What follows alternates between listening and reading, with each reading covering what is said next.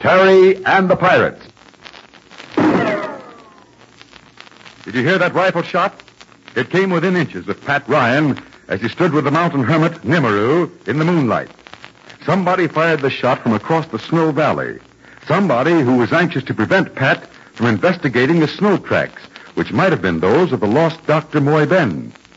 We'll join Pat in just a moment when our transcribed adventure points to new clues and new dangers to our friends.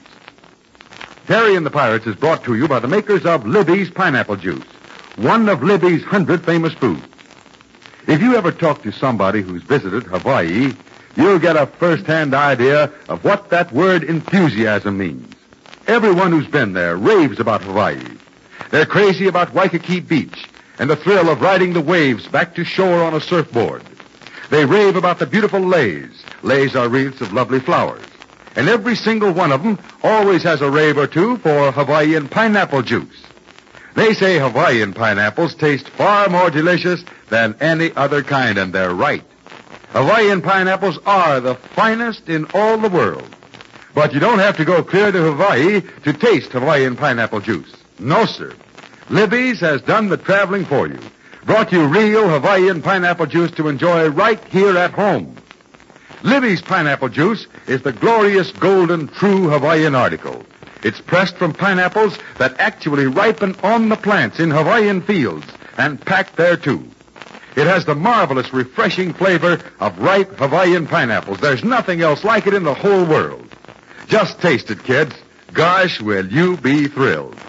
So ask Mother to get some Libby's Hawaiian pineapple juice. L-I-B-B-Y-S. And now, Terry and the Pirates.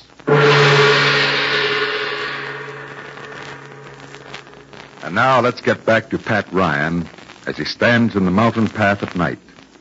After the rifle shot, Pat dug the bullet out of the splintered fir tree behind him and said, See here, Nimero? This is a rifle bullet, all right. A rifle, eh? Now, that's very interesting. My friend Kennington Hook had a rifle this evening. It might shoot a bullet of this caliber. Well, come along. I'd like to get back to the cabin as soon as possible without getting shot at again.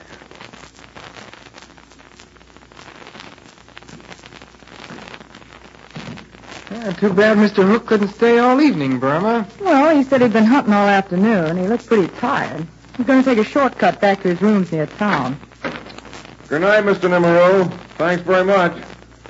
Oh, hi, Pat. Nimaru? That crazy chap? You've been out with him? Yeah, I'm crazy like that myself.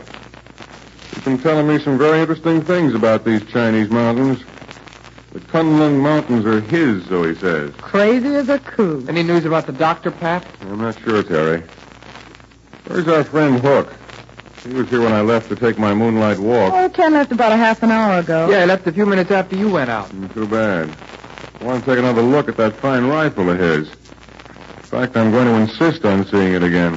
Why are you so interested in his rifle, Pat? I'd rather not say, but I'm sure. Uh, I'll go. Well, Kennington Hook, what brings you back here at this I, time? am quite all right, Burma. Quite all right. Please don't be alarmed. I know I look a mess, Hey, but what's happened to you? just a nasty fall, that's all. May I sit down a moment? Oh, sure. It was really very stupid of me. Really, I feel like a fool. Well, what happened? Well, it was a wonderful night. Moonlight, snow and all. I decided to take a shorter path home. Yeah, you said you were going to. Well, I, I forgot about the snow-covered rocks. And the next thing I knew, well, thank goodness I didn't kill myself. But I'll be all, quite all right in a moment. So what happened to your rifle? My rifle? Oh, yes. Yes, that's the sad part of it, Ryan. I, uh, I dropped it when I fell. I'm afraid I'll never get it back. How do you mean? It fell down a ravine. I'm afraid it's gone for all time. Oh, that's too bad, Ken. Yeah, isn't it? Yes, yes, I'm sorry to lose that rifle, but, uh, well, it can't be helped. Well, if you'll excuse me, I think I'll turn in. It's been a long day. Uh, go right ahead, old man. I'll, I'll be running along presently. Just want to relax a moment. Uh, I think I'll hit the hay, too. Good night, Mr. Hook. Night, Burma. Oh, pleasant dreams, Terry. All night, Terry. Pat.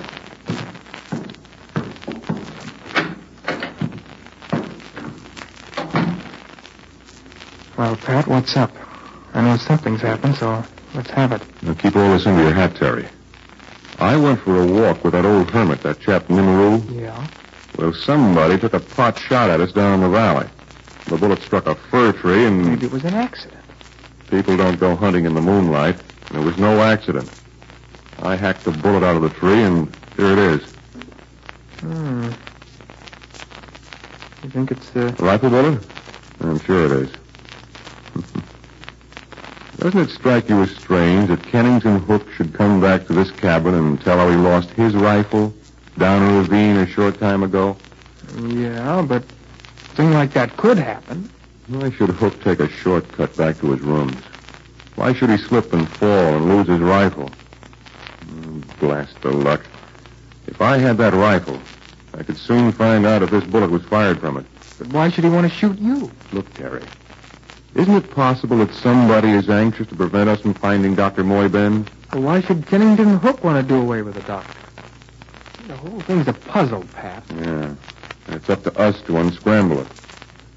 Well, I'm going to bed. Nothing more we can do tonight. Yeah. Well, maybe by tomorrow we'll see everything a lot plainer. But I'd still like to know who fired that shot at me out there in the snow. Hey, Pat, you realize how near it is to Christmas? Yeah? Only how many more days? And I haven't done a bit of my shopping. Yeah, a fine lot of shopping we'll do this year. Not a store worthwhile in Minchow anyway. Nobody celebrates Christmas over here in China. In that case, my shopping is all done. Well, I've got a little Christmas job to do tomorrow. I promised April. Yeah? I'm going to go out and bring in a Christmas tree. We'll set it up in the main room the day before Christmas. April and Burma will decorate it. Well, we'll have some kind of a Christmas anyway. Yeah. Christmas is in the heart anyway. So I guess we can celebrate as well as anybody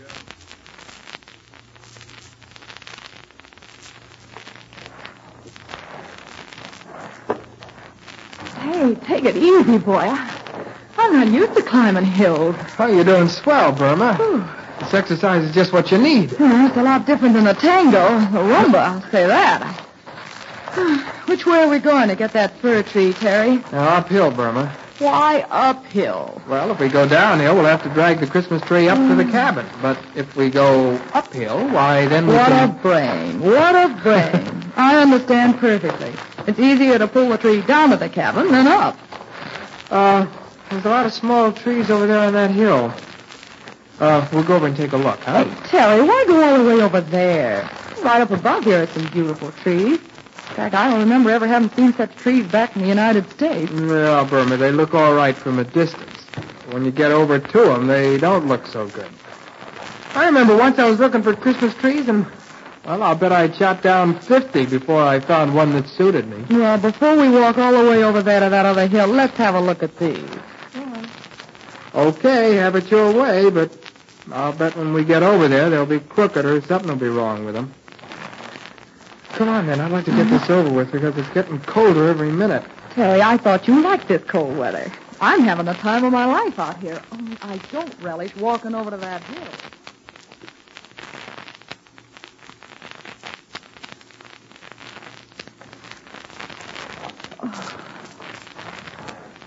There's, there's a beautiful specimen right over behind that rock, Terry. Yeah, that does look pretty good from here. Let's have a look.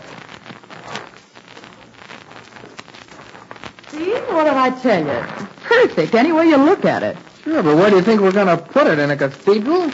That tree must be 20 feet high. Well, we can just use the top of it, and we can use the branches off the bottom for trimming the windows. Hmm, that's an idea. Here, let me get this hatchet loose from my belt. I'll give it a whirl. Now, I'm going to stand over here, Terry. When you get to swinging that weapon, I don't want to be too close. Oh, so you don't trust me, huh? Well, now I'll show you some plain and fancy timber chopping.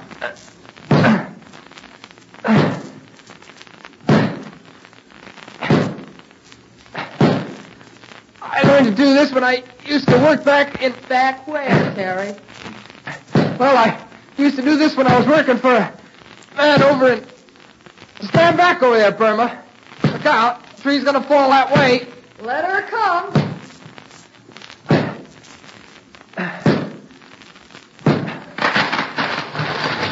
Hey, wonderful. Didn't know you had it in you, Terry. Yeah. Well, now then, I'll trim off some of the branches and we'll haul it down to the cabin. Hey, I'm getting the Christmas spirit all of a sudden. Gonna hang up your stocking? the woolen socks I'm wearing won't hold much, but hey, there ought to be some wild holly and mistletoe around here. I'll take a look. I haven't seen any, but you might look. I don't know much about holly or... Terry. Hmm? What? Oh, look here, Terry. Look what I just picked up. Somebody lost a perfectly good glove. Well, let me see. A black and white woolen glove. Where'd you find it? Over there. Right over there with that pine tree. Hey, maybe this glove belongs to... Wait, I have a description written down on a piece of paper. Must have it in one of these pockets. But Dr. Maury Ben was wearing on the evening he disappeared. Uh, yeah, here it is. He wore a brown fur-lined cap, black overcoat, and... Yep, black and white woolen gloves. Maybe this glove belongs to... Right. Yeah, but what would this glove be doing way out here among these trees? That's what I'd like to know. Hello? Look, Terry, it's Ken Hook. He's coming up the hill to us. He's waving. Uh, maybe he's out getting his Christmas tree, too. Well, you don't like him, do you? Listen to me. What I think about him doesn't matter anymore, but when your friend Ken Hook gets here, I don't want you to breathe one word about this glove you found. And now listen. You're taking a rather bossy tone, Terry, and I Listen, don't... Burma. I haven't got time to explain everything, but just trust me, will you? Just don't say anything to Mr. Hook about what you found. We'll forget it until later, okay? Yeah, of course. Terry, this glove may be a clue to the doctor's... Then we won't say anything about it until we're sure. Mm, okay. Okay, I'll do it your way. I'll shut up. Swell. Well, come on, Burma, lend a hand. Grab the tree and we'll start it downhill. We'll meet Mr. Hook coming up. Maybe he has some good news about the missing doctor. Take a hold over there, Burma, and I'll Yeah. get the heavy pot on my shoulder here. Won't be hard going downhill. All right, Terry. Let's go.